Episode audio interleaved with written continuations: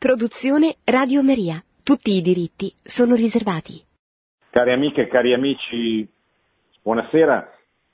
Vorrei cominciare questo martedì a trattare un tema che ha una grande importanza nella vita del nostro paese e del nostro continente, ne avrà anche nei prossimi mesi perché alla fine di maggio ci saranno le elezioni in tutti i paesi europei e allora eh, sorge spontaneo chiedersi eh, che cos'è l'Europa. E questo così lo voglio fare proprio non perché eh, ci sia un'attenzione particolare da parte della nostra radio alle elezioni, ma c'è un'attenzione eh, sicuramente a che cos'è l'Europa, di cui eh, l'Italia fa parte, che cos'è l'Unione Europea, che come sapete è quell'organizzazione politica che è stata costituita negli ultimi anni, ma che ha eh, origine alla fine della seconda, all'inizio del secondo dopoguerra, dopo la seconda guerra mondiale, quando cominciarono a porsi le basi perché eh, i paesi che avevano che si erano scontrati durante la seconda guerra mondiale e anche durante la prima guerra mondiale potessero trovare degli accordi affinché non si ripetesse più quello che si era verificato durante la guerra nel 1914-1918, la prima guerra mondiale, e durante la seconda guerra mondiale dal 1939 al 1945, che come sapete sono costate decine di milioni di morti, una decina la prima e molti di più, almeno 50 milioni la seconda guerra mondiale. Allora, eh,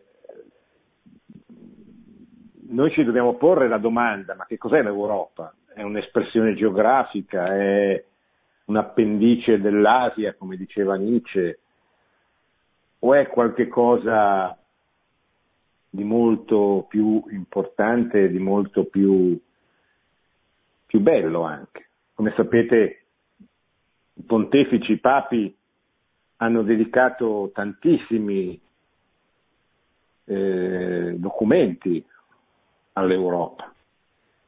E più che all'Europa direi all'europeo, all'uomo europeo, che è quello che ancora più ci interessa, perché non sono i trattati, non sono le costituzioni che fanno le nazioni, che fanno le società, ma sono gli uomini. E gli uomini hanno delle radici, hanno una storia, ciascuno di noi nasce in una famiglia, nasce in una patria, nasce in un paese, nasce in una città nasce in una nazione, cioè nasce dentro una storia, una tradizione, che non è la tradizione con la T maiuscola che è il fondamento del cristianesimo insieme alla parola di Dio, alla Sacra Scrittura e al Magistero, ma, quel, ma sono quelle tradizioni locali che, che, però sono importanti perché nessun, nessun uomo vive eh, fuori da un contesto e ciascuno di noi è figlio di una, di una storia, insomma. Quindi eh, noi ci vorremmo interrogare utilizzando il Magistero dei Papi, in particolare questa sera vorrei cominciare da un discorso che Papa Francesco ha rivolto il 28 ottobre dell'anno scorso, del 2017, ai partecipanti a una conferenza sull'Europa organizzata dalla Commissione delle conferenze episcopali dell'Unione Europea, in collaborazione con la Segreteria di Stato. Le conferenze episcopali dell'Unione Europea sono vescovi, rappresentanti dei vescovi delle nazioni che fanno parte dell'Unione Europea, che sono 28 l'Unione Europea si è allargata moltissimo negli ultimi dieci anni. E proprio la, la, la domanda che si fa il Papa a, parlando a questi, a questi che sono eh, vescovi, cardinali, vescovi, che fanno parte appunto di queste conferenze episcopali, il Papa si chiede qual è il contributo cristiano al continente europeo. E quindi ci dobbiamo interrogare su qual è il nostro compito oggi. In queste terre scrive così riccamente plasmate nel corso dei secoli dalla fede. Qual è la nostra responsabilità in un tempo in cui il volto dell'Europa è sempre più connotato da una pluralità di culture e di religioni, mentre per molti il cristianesimo è percepito come un elemento del passato, lontano ed estraneo. Sapete che oggi l'Europa non è più eh, la cristianità, la cristianità non c'è più, è finita, è morta. Eh, cristianità è esistita, certamente, è esistita come frutto di un'evangelizzazione, la prima evangelizzazione, che ha dato vita a un continente dove la fede aveva impregnato la cultura e aveva permesso che nascesse una civiltà, una civiltà cristiana. La civiltà cristiana, una cristianità non è il cristianesimo e non va confusa con il cristianesimo, la cristianità è il risultato della penetrazione del Vangelo nella cultura, nelle istituzioni, nelle relazioni, nei costumi di un popolo o di più popoli.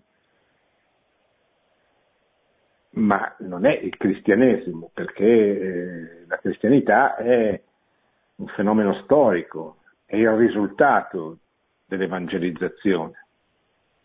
E come tutte le, le realtà temporali, eh, piena di luci e di ombre, di cose belle e di cose meno belle, ma certamente quello che distingue una cristianità dal mondo contemporaneo, dal mondo nel quale viviamo, è che eh, la cristianità è il risultato di un'evangelizzazione, cioè la cultura, il modo di ragionare, il senso comune dei popoli sono impregnati di cristianesimo del cristianesimo, mentre il mondo nel quale noi viviamo è stato un mondo impregnato dopo la rivoluzione francese dalle diverse ideologie che hanno eh, guidato gli stati che hanno avuto il potere e quindi le culture che sono diventate dominanti ed egemoni nei paesi europei e oggi, dopo la fine dell'epoca delle ideologie, con il venire meno del muro e della divisione del mondo attraverso la cortina di ferro, dopo la caduta del muro di Berlino, il mondo nel quale viviamo è un mondo dominato dal relativismo, dal nichilismo, che se vogliamo è anch'esso una, un'ideologia, una non ide, un'ideologia non ideologica, un pensiero debole che però ha come effetto di eh, eh, avere così espulso dalla vita pubblica il cristianesimo. I cristiani oggi sono una minoranza in tutti i paesi occidentali, in tutti i paesi europei.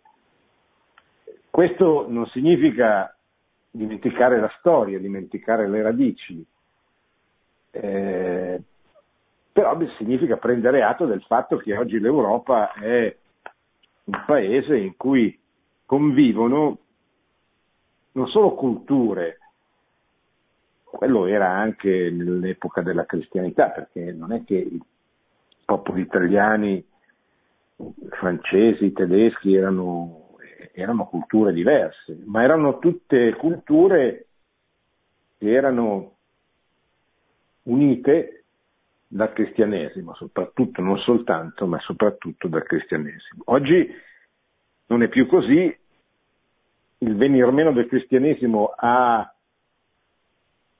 reso ancora più diverse fra di loro le, le culture dei popoli europei, ha creato un rigetto e una contrapposizione molto forte, molto ideologica contro la Chiesa, contro il cristianesimo, che a volte viene perseguitato, soprattutto viene emarginato, ridotto alla sfera del, del privato. E poi a differenza dell'epoca cristiana dove peraltro vivevano sempre in Europa popoli che professavano anche altre religioni, che sono sempre stati eh, comunità ebraiche, anche una seppur ridotta presenza musulmana, oggi però certamente eh, si è acuita questa situazione, soprattutto i, le comunità islamiche sono diventate numerose per via dell'immigrazione da paesi islamici appunto.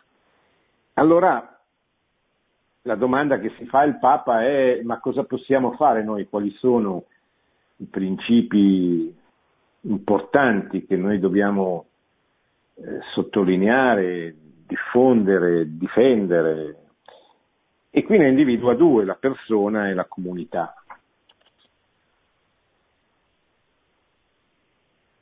Nel tramonto della civiltà antica, scrive Papa Francesco, mentre le glorie di Roma divenivano quelle rovine che ancora oggi possiamo ammirare in città, mentre nuovi popoli premevano sui confini dell'antico impero, un giovane fece riecheggiare la voce del salmista. Chi è l'uomo che vuole la vita e desidera vedere giorni felici? Nel proporre questo interrogativo nel prologo della regola, San Benedetto pose all'attenzione dei suoi contemporanei e anche nostra una concezione dell'uomo radicalmente diversa da quella che aveva contraddistinto la classicità greco-romana e ancor più di quella violenta che aveva caratterizzato le invasioni barbariche. L'uomo non è più semplicemente un civis, un cittadino dotato di privilegi da consumarsi nell'ozio. Non è più un miles, combattivo servitore del potere di turno Soprattutto non è più un servus, merce di scambio priva di libertà, destinata unicamente al lavoro e alla fatica. Qua il Papa ci delinea un, uh, un percorso storico. Cioè, quando vogliamo rispondere alla domanda che cos'è l'Europa chi è l'uomo europeo, dobbiamo anzitutto eh, pensare alla sua storia, alle sue, alle sue radici. E lo sappiamo anche per eh, i, i problemi, il problema del tentativo di, di, dare, di mettere per iscritto la Costituzione europea, cioè di dare un'anima, se volete, a questa Unione Europea che, che stava nascendo e che viene eh, a delinearsi ormai da molti anni, e eh, una decina di anni fa venne fatto questo tentativo di scrivere una Costituzione con un prologo che avrebbe dovuto così eh, descrivere quali, quali, erano, quali sono le, le, componenti che hanno caratterizzato la storia d'Europa. E lì è venuto fuori il problema che ha sollevato tanta, tante legittime e doverose reazioni, cioè dal fatto che in questo preambolo il periodo e l'influenza del cristianesimo nella storia europea era semplicemente saltato. Si passava dall'antichità all'epoca dei lumi, all'illuminismo del 1700. Si passava quindi da, dal periodo pagano al periodo razionalista dell'illuminismo dimenticandosi che in mezzo ci sono 1500 anni di storia cristiana.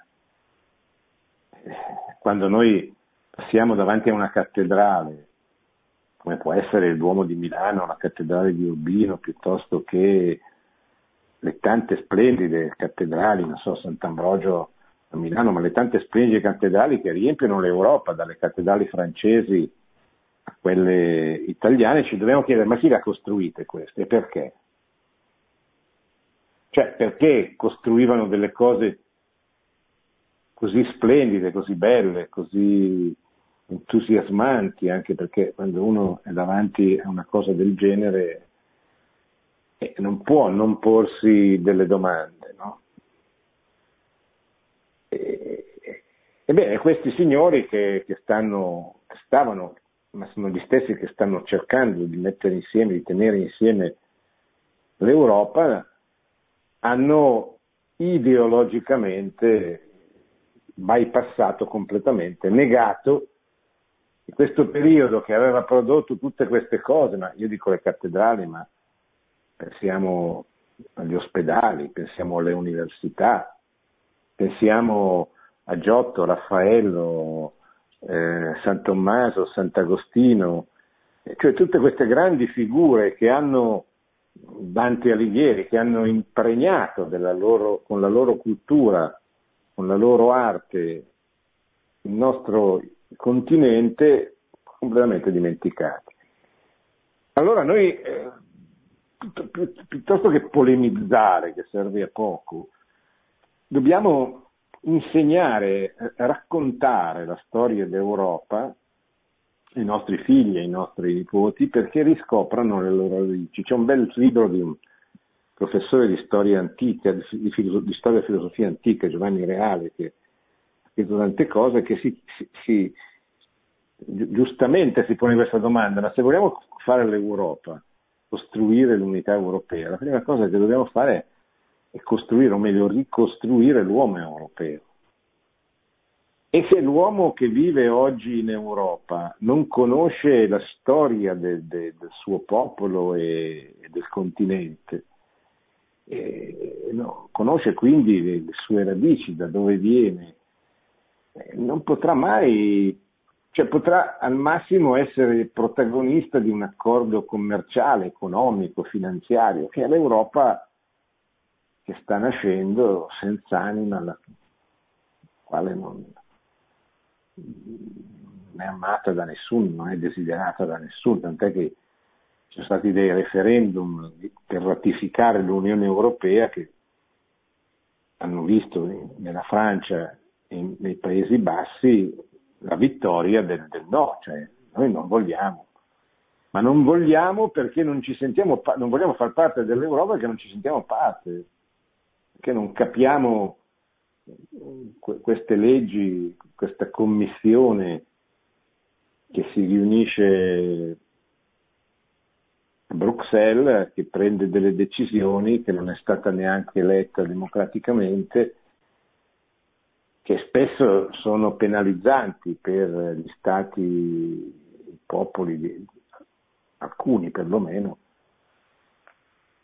perché sono decisioni, sono leggi, che vanno a favore di alcuni e non di altri, o comunque così vengono percepite. Ma è perché questo avviene? Ma perché è, un'Europa che sta nascendo senza anima. La grande battaglia europeistica di, di San Giovanni Paolo II, nei suoi 27 anni di pontificato ha dedicato tantissimi interventi all'Europa. L'Europa riscopri le tue radici, sii te stessa.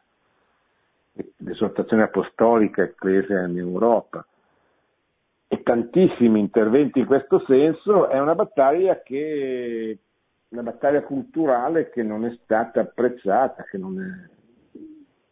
anzi che è stata rifiutata dai governi,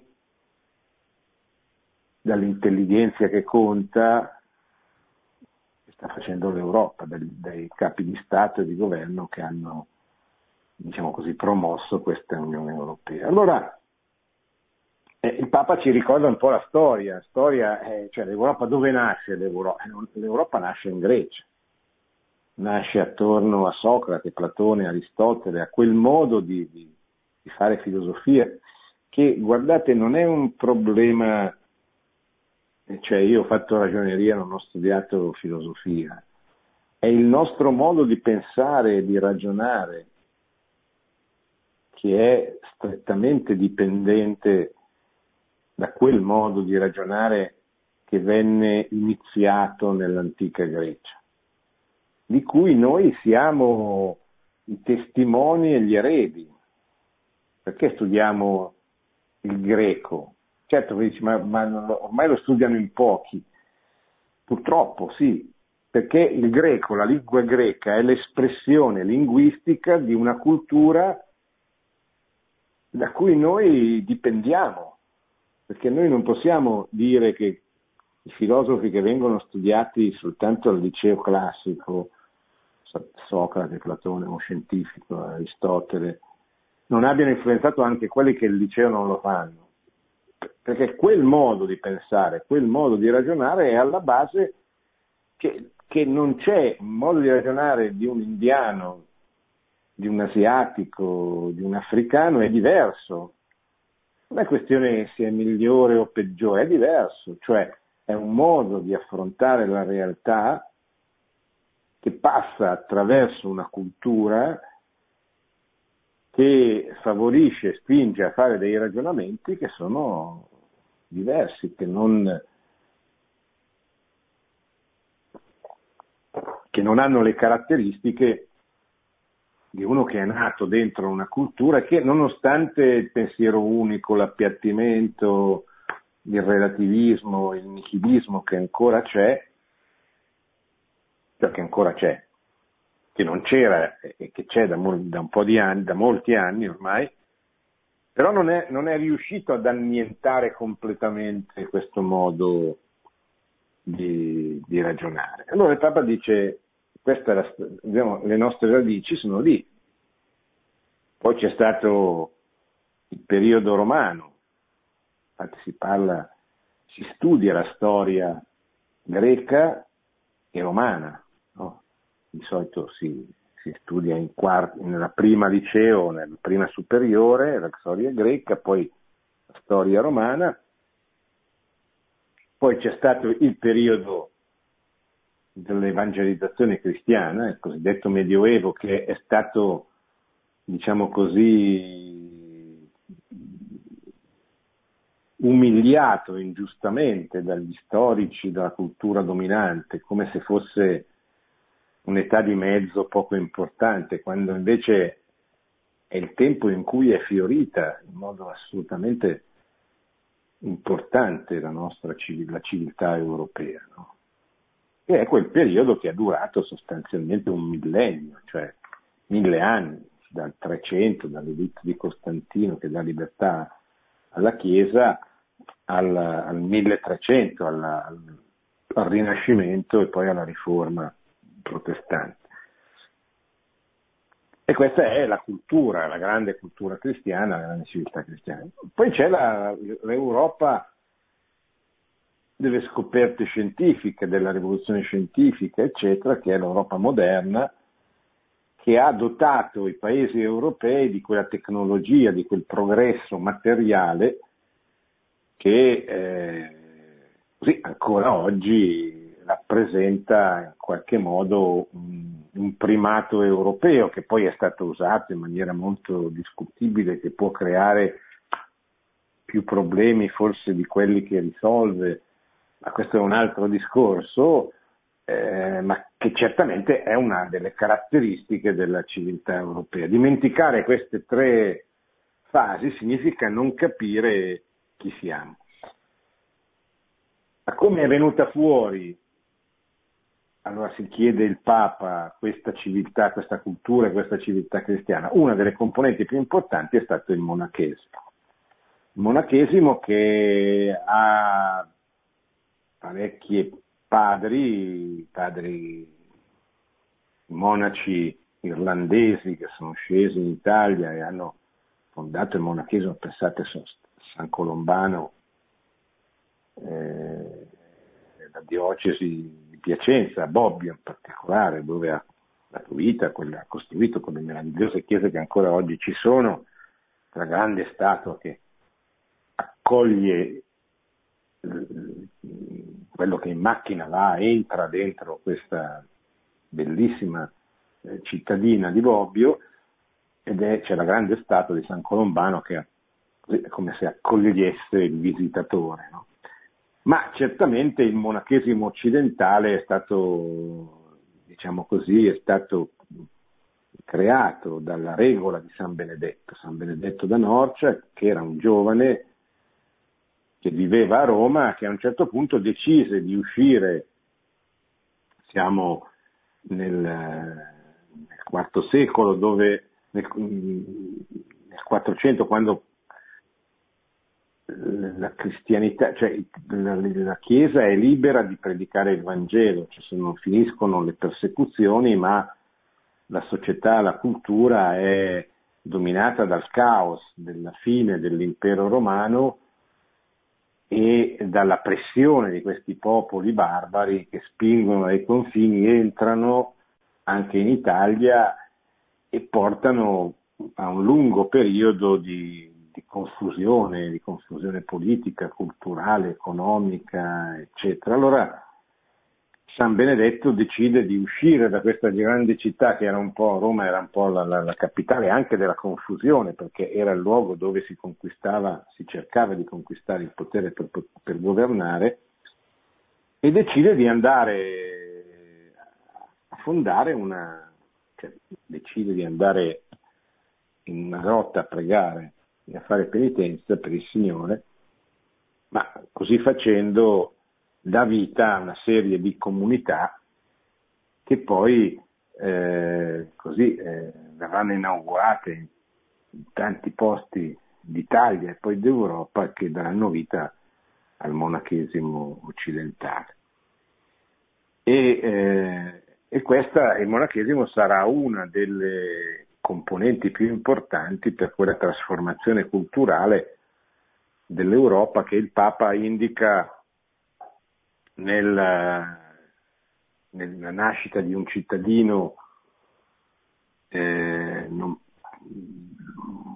che non è più semplicemente uno dotato di privilegi, di un eh, miles, di un combattente che non è più soltanto il servitore del potere e di un, eh, di un uomo che non è più un servo, eh, ma che eh, acquisisce una libertà che gli permette di avere una dignità che gli viene riconosciuta anche dal, dal, dall'autorità, dallo Stato, dal potere politico. San Benedetto non bada alla condizione sociale, né alla ricchezza, né al potere detenuto. Egli fa appello alla natura comune di ogni essere umano e qualunque sia la, la sua condizione, brama certamente la vita e desidera giorni felici. Per Benedetto non ci sono ruoli, ci sono persone, non ci sono aggettivi, ci sono sostantivi. È proprio questo uno dei valori fondamentali che il cristianesimo ha portato, il senso della persona costituita a immagine di Dio. A partire da tali principi si costruiranno i monasteri che diventeranno nel tempo culla della rinascita umana, culturale, religiosa ed anche economica del continente.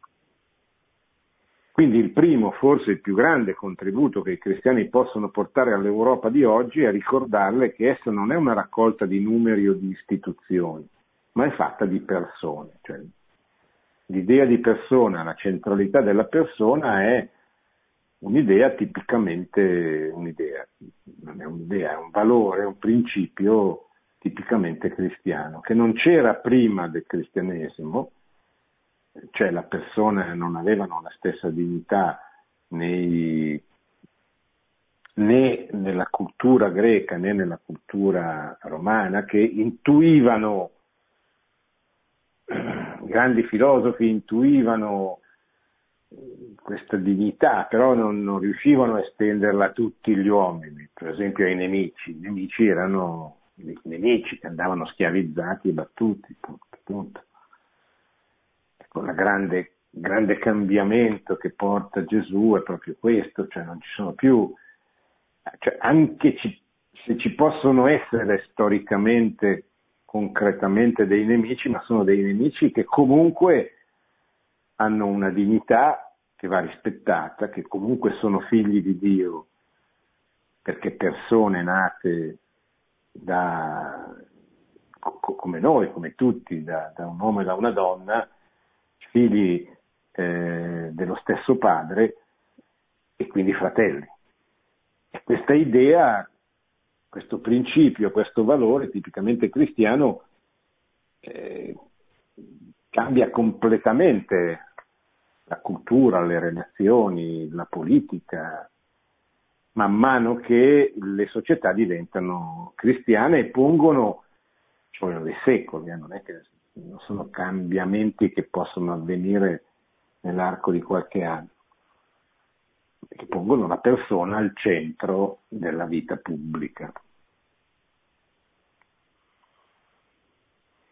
Il secondo principio è quello della, della comunità. Riconoscere che l'altro è anzitutto una persona significa valorizzare ciò che mi unisce a lui.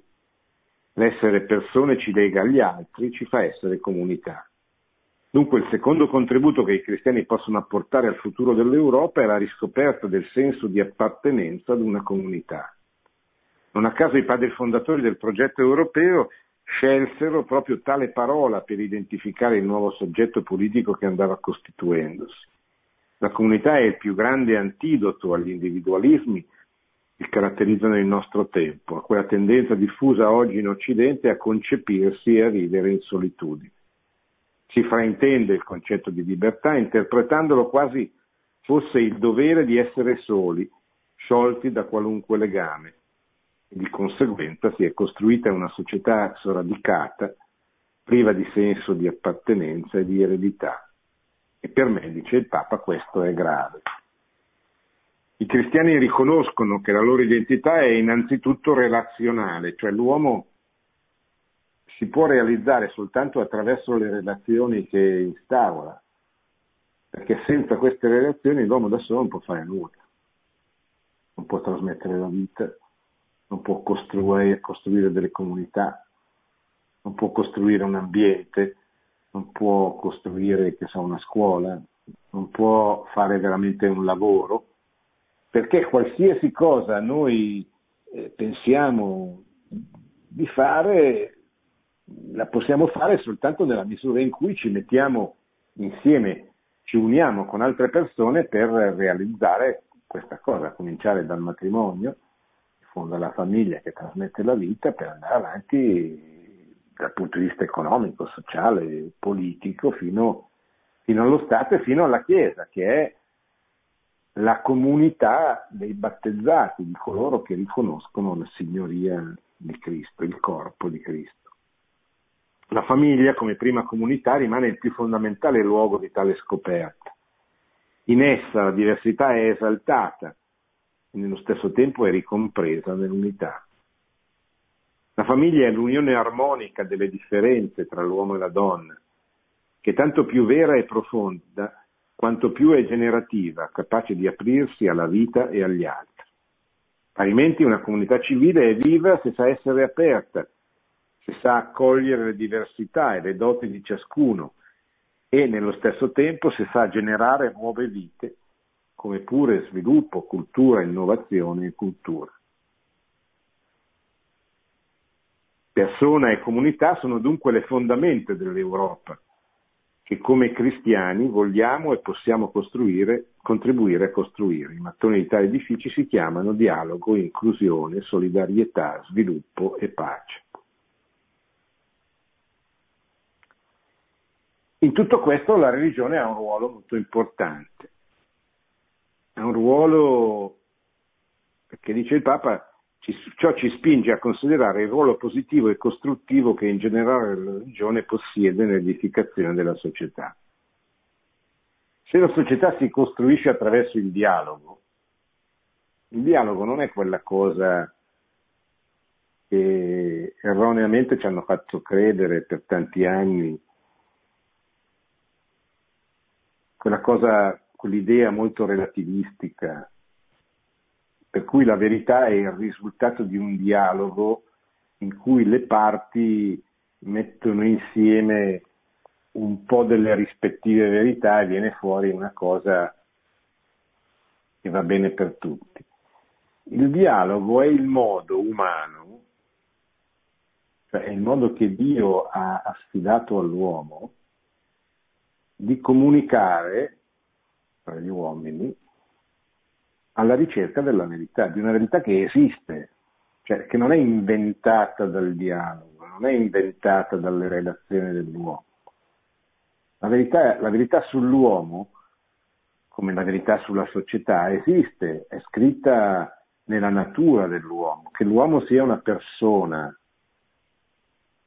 relazionale, cioè che si realizza attraverso le relazioni, non è un'invenzione della Chiesa o di qualcuno particolarmente intelligente ma la si capisce osservando l'uomo così com'è.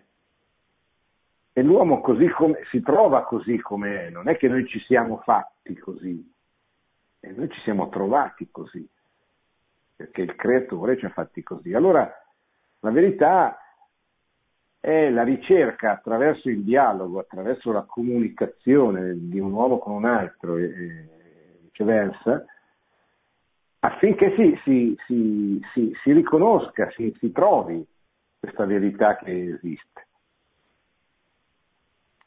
Il dialogo è anche il modo con cui si costruisce la società, non si può immaginare di costruire una società senza il dialogo, senza la parola, senza la comunicazione.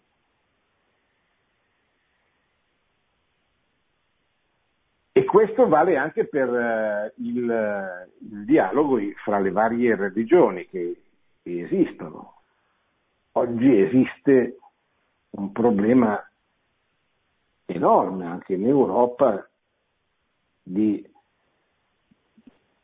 comunicare, dialogare con la religione islamica, nei paesi islamici ma anche qui.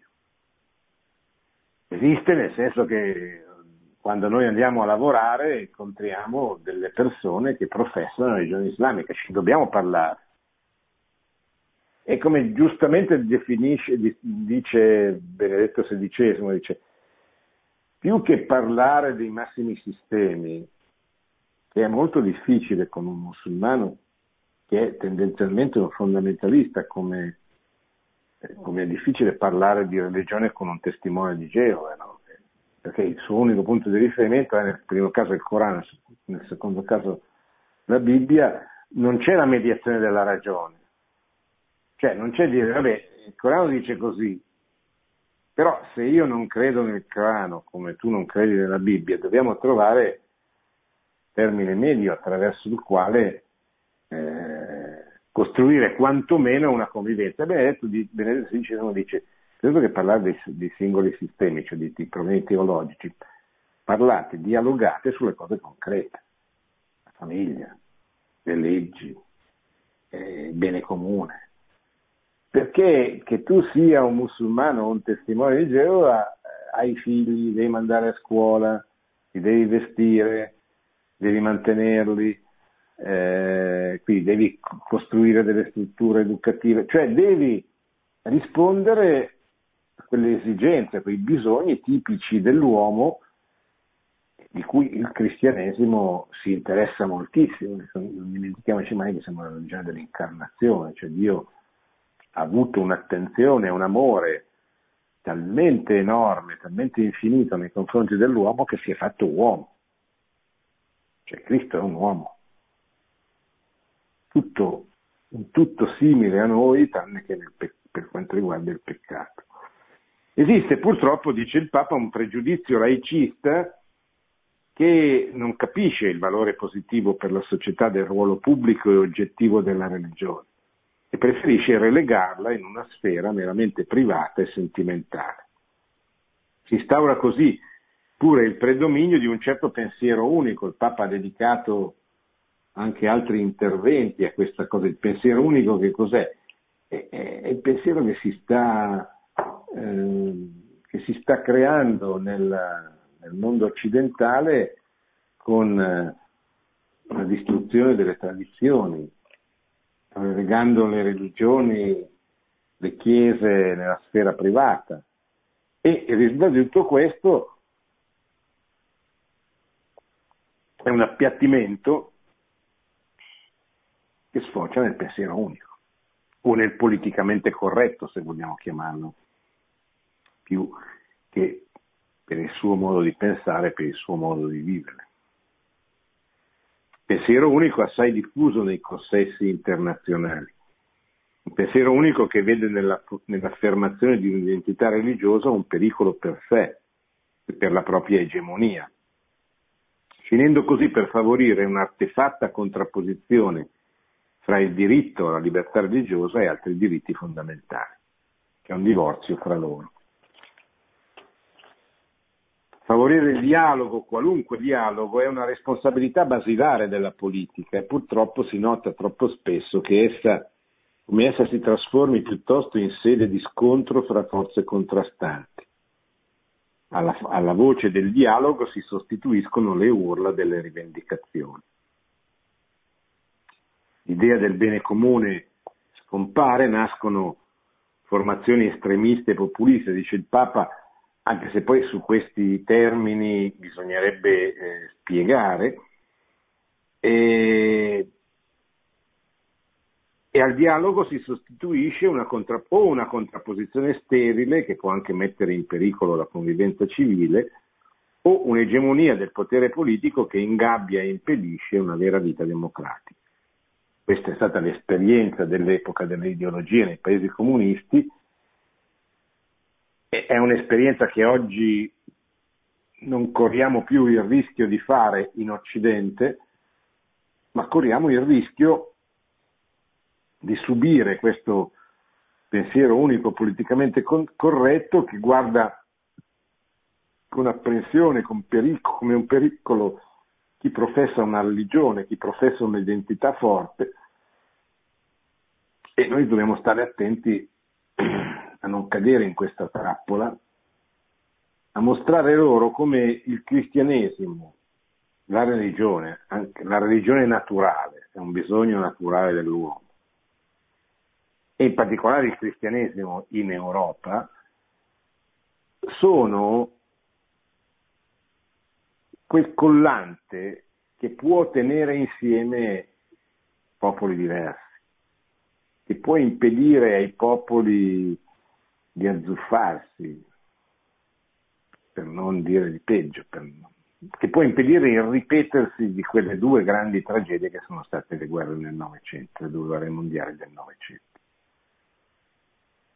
Perché il cristianesimo non annulla le differenze, anzi le valorizza, ma le sottomette a un padre comune, a una legge naturale comune, a dei principi di convivenza fondamentali per tutti, il rispetto della vita, la centralità della famiglia, la sussidiarietà, la solidarietà, l'amore, l'amore nella vita pubblica. Non dobbiamo avere paura di chiamare con, questa parola che viene usata per tutto tranne che per quello che veramente significa. Cristiani, continua il Papa, hanno, sono chiamati a favorire il dialogo politico, specialmente laddove esso è minacciato, sembra prevalere lo scontro. Sono chiamati a ridare dignità alla politica, intesa come massimo servizio al bene comune e non come un'occupazione di potere. Ciò richiede anche un'adeguata formazione, non, non si improvvisano le classi dirigenti, soprattutto dal punto di vista politico perché la politica non è l'arte dell'improvvisazione, bensì un'espressione alta di abnegazione e di dedizione personale a vantaggio della comunità. Essere leader esige studio, preparazione ed esperienza. Io mi fermo, anche se ci sarebbero tante altre cose che magari vedremo la prossima volta, martedì prossimo, perché è il tempo delle vostre domande e eh, quindi non voglio portarlo via.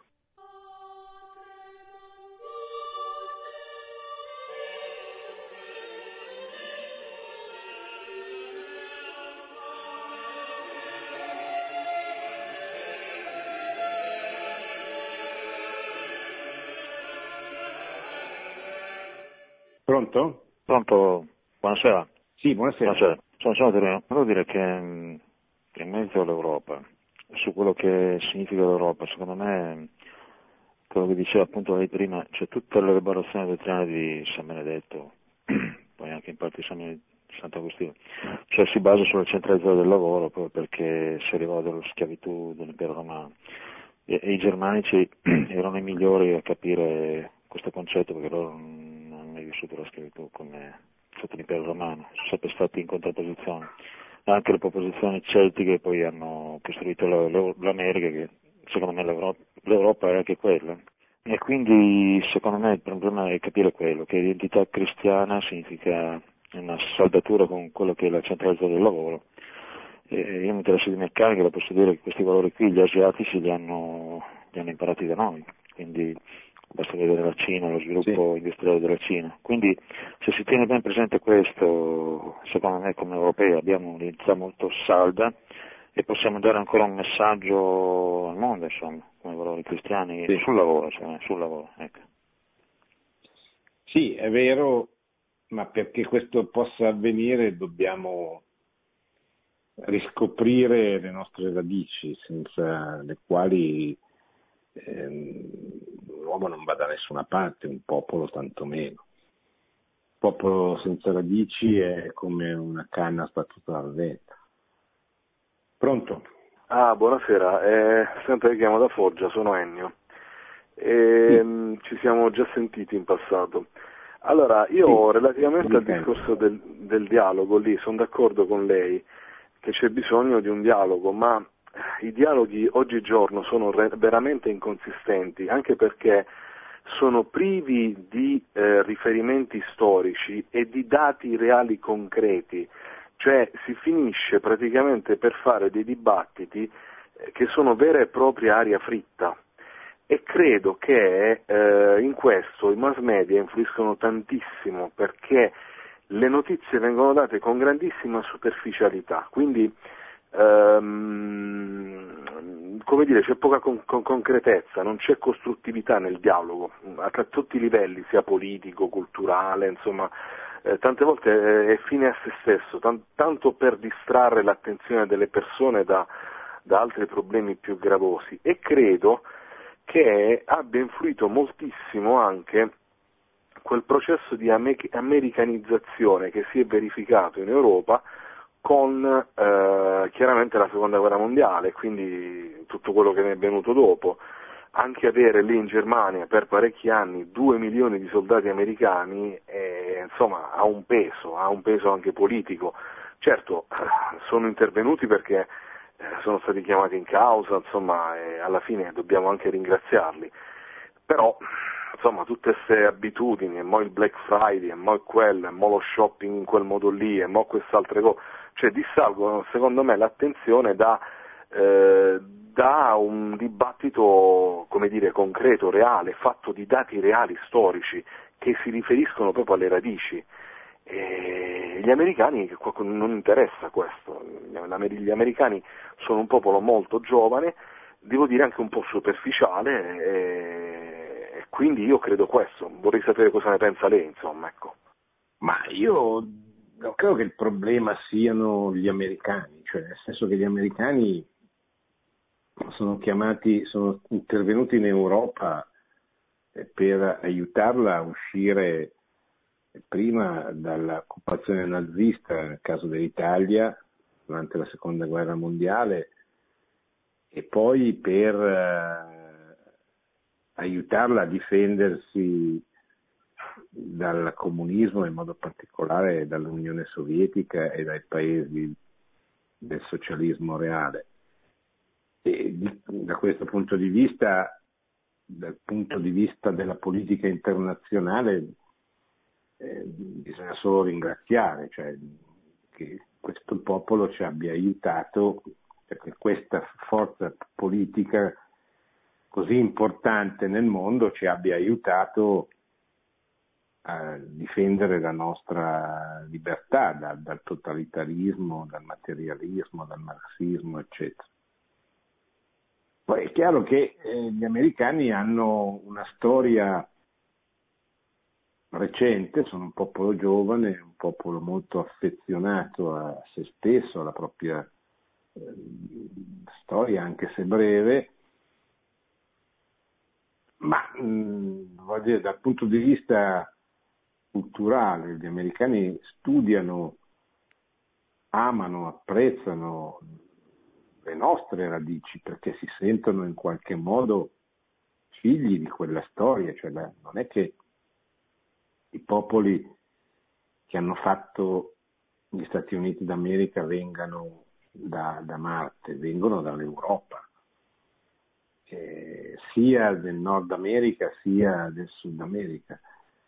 Poi lì sono cambiate tante cose, sono divent- popoli giovani che sono diventati grandi, si sono eh, resi indipendenti anche attraverso eh, una guerra, sono diventati forti, potenti, ma loro, se, se, se lei va nei, nei, musei di New York, eh, i musei di New York sono pieni di, di, quadri, di sculture che fanno riferimento alle nostre radici, cioè al Medioevo, a, a, al cristianesimo eh, romanico, gotico, che ha dato vita a quella civiltà che per loro sono le radici dei popoli che poi sono andati in America e hanno fatto grande l'America. Il problema è che i popoli europei hanno perso il legame con le loro radici. Quindi eh, noi eh, subiamo e ci fa male queste cose un po' un po' commerciali che vengono dall'America, perché penetrano, che, che, dove peraltro hanno un significato diverso. Halloween da noi ha un significato trasgressivo, anticristiano, negli Stati Uniti è come da noi il carnevale, cioè non è, non è vissuto in quella maniera lì ideologica come è vissuto da noi. Eh, quindi noi, se, se, noi avessimo i piedi ben piantati nelle nostre radici, nel, nella nostra cultura, non subiremmo questa, queste infatuazioni che vengono e spesso vengono stravolte da, da, da quella storia come non ne subiremmo altre. Quindi il vero problema è come riannodare la nostra storia attuale, contemporanea, con le nostre radici. Pronto? La sì, sento. buonasera. Sì, sono buonasera. Barbara della provincia di Bergamo. Volevo, farle, volevo chiederle un, una cosa perché Prego. io non riesco eh, mai a capire il concetto di relativismo, nonostante l'abbia sentito po- poche, però alcune volte spiegato. Eh, se me lo può spiegare magari con qualche esempio. Ecco, Volentieri. Ecco, sì, grazie. Non Prego. So. Mi scriva una mail che poi le do. Eh, eh, se mi scrive una mail a Radio Maria, poi le do magari qualche lettura se le interessa. Perché sa, in due minuti è difficile spiegare un concetto così importante e così difficile se lei mi manda, manda, una mail a Radio Maria, la mia attenzione, poi loro me la girano, io le rispondo, le do qualche indicazione di lettura. Allora, che cos'è il relativismo? Allora, noi siamo passati attraverso l'epoca delle ideologie. Le ideologie sono state eh, quelle forme di pensiero che si sono diffuse in Europa attraverso l'illuminismo, poi la rivoluzione francese, Napoleone che con i suoi eserciti ha portato le idee della rivoluzione in tutti i paesi europei e hanno dominato l'Ottocento e il Novecento.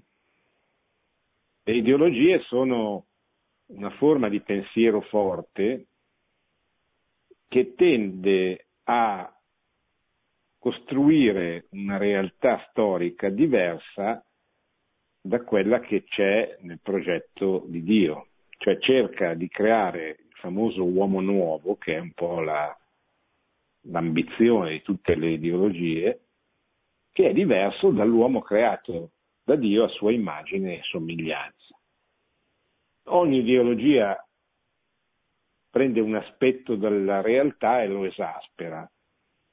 Cioè, il nazionalsocialismo esaltava la razza, il comunismo la classe, il fascismo la nazione, il nazionalismo, eccetera. Finita questa epoca, dominata appunto da questa grande guerra ideologica che c'è stata per due secoli in Europa fra i liberali, i nazionalisti, i fascisti, i nazisti, i comunisti, gli anarchici e anche i cattolici erano diventati una parte della società, le ideologie sono state sostituite da un pensiero unico e debole, un pensiero che non dice che esiste una verità, come dicevano le ideologie, ma dice che non esiste proprio la verità, cioè che non bisogna cercarla perché non esiste, oppure che la verità coincide con i desideri, con le ambizioni di ciascuno di noi, eccetera. Questa è una forma di relativismo, cioè la relativizzazione di tutto una, che, che, sfocia nel, nel nichilismo, cioè se, se, non esistono principi, non esistono valori, non esiste nulla che meriti di essere cercato, amato, apprezzato, desiderato. E che cosa rimane? Eh, rimangono i nostri desideri, nostri, il nostro piacere, il denaro, il potere, il sesso, non so, quelle che sono poi le, le dominanti del, del, nostro tempo, eccetera.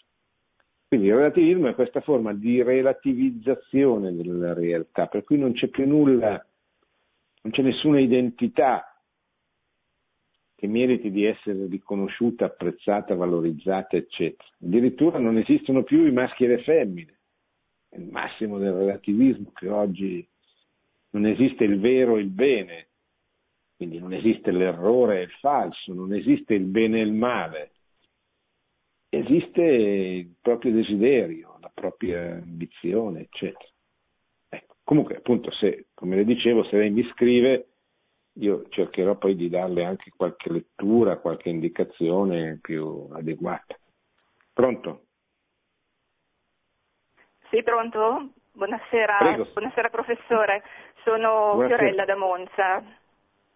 Sì, mi dica Fiorella. Sì, mm, volevo chiederle questo. Beh, mm, ho apprezzato moltissimo il suo intervento e ehm, come dire, mh, mm, sento, questa, sento, profondamente quella, la problematica relativa soprattutto all'Europa.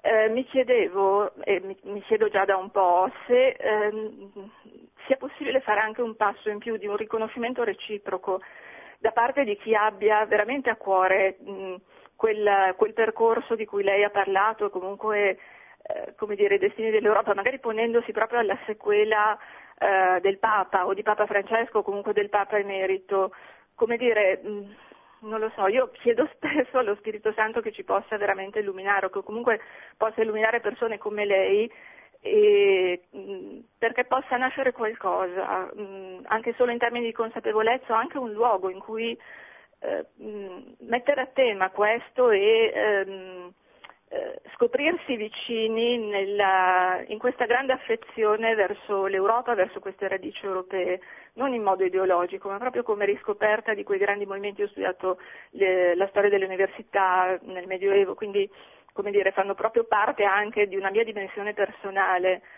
Eh, sì non so, è velleitario? non, no, no, non è, non è velleitario, ecco. è, anzi è, una, è un'esigenza. Cioè, esistono delle realtà che cercano di fare questo, cioè di, di, di creare ambienti dove si possa parlare di queste cose e aiutare le persone a capire, ad approfondire sempre di più. Del resto anche Radio Maria è, è, è anche questo, cioè, poi è molto di più, ma, ma, è anche questo, cioè anche un luogo dove poter ascoltare queste cose, non perché le dico io, ma il merito è, è del Papa e dei papi ci, ci, ci, dicono tante cose che ci aiutano ad approfondire, a capire, eccetera. Eh, io quello che posso dirle è, cioè, cerchi di crearlo anche lei, cioè, per esempio, eh, non lo so, eh, nella parrocchia, con i suoi amici, in una scuola, in un centro culturale, qualsiasi realtà che aggreghi persone è eh, l'occasione per, eh, cioè voglio dire, mi, mi, mi, invita, invita me piuttosto che un altro a parlare dell'Europa, che cos'è l'Europa, la storia dell'Europa, eccetera. Questa è, è un'occasione per fare incontrare delle persone attorno a un tema eh, importante e poi da cosa nasce cosa. Ecco, questo è un modo attraverso il quale si può costruire un ambiente. Ecco. Poi questo ambiente si può costruire a casa propria se si ha la fortuna di abitare in una casa grande dove si possono invitare i propri amici oppure in una parrocchia, in un centro culturale. Cioè, questo è, po- è, poco importante, importante è il tema e, e, che ci siano delle persone che vogliano fare un percorso, insomma, che vogliano che siano interessati a trattare questi, questi temi. Ecco. Comunque anche lei mi, mi scriva che una mail a Radio Maria, mia attenzione, poi si, si può vedere di, di, di, di organizzare qualcosa. Ecco. Bene, eh, grazie, siamo arrivati alla fine, eh, abbiamo parlato dell'Europa, ne parleremo ancora nelle prossime eh, settimane perché è un tema eh, molto importante di cui si parla sempre. Eh, ogni, ogni telegiornale è, è, è così, è un, uno scontro con l'Europa, ma per, per, però bisogna capire che cos'è questa benedetta Europa di cui tutti parlano, eccetera. E allora io cercherò attraverso il Magistero dei Papi di, di raccontare un po' che cos'è l'Europa, che cosa dovrebbe essere, che cosa non è più, cosa è stata, cioè quali sono le nostre radici, che cosa potrebbe auspicabilmente tornare ad essere se eh, se, se, se, qualcosa verrà fatto in questa direzione. Da questo punto di vista è come mi, pareva di, mi, pare, mi è parso di capire attraverso alcune delle, delle telefonate che mi hanno fatto questa sera, io sono disponibile naturalmente per parlare di queste cose eh, in una parrocchia piuttosto che in un centro culturale, piuttosto che a casa di, di qualcuno, eccetera, proprio perché credo sempre di più che la strada per eh, ricostruire l'Europa sia quella, sia la stessa di Benedetto, di San Benedetto.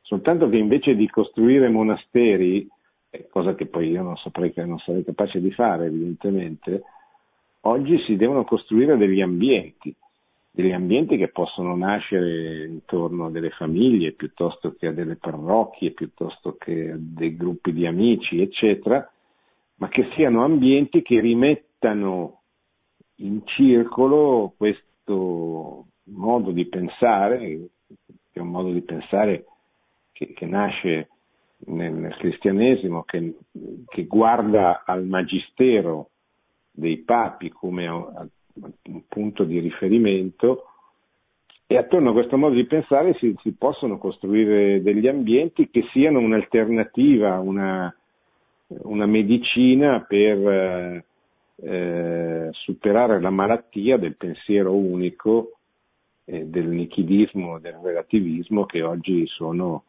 eh, la cultura egemone e dominante nei nostri popoli. Grazie, buonanotte e buona settimana a tutti. Produzione Radio Maria. Tutti i diritti sono riservati.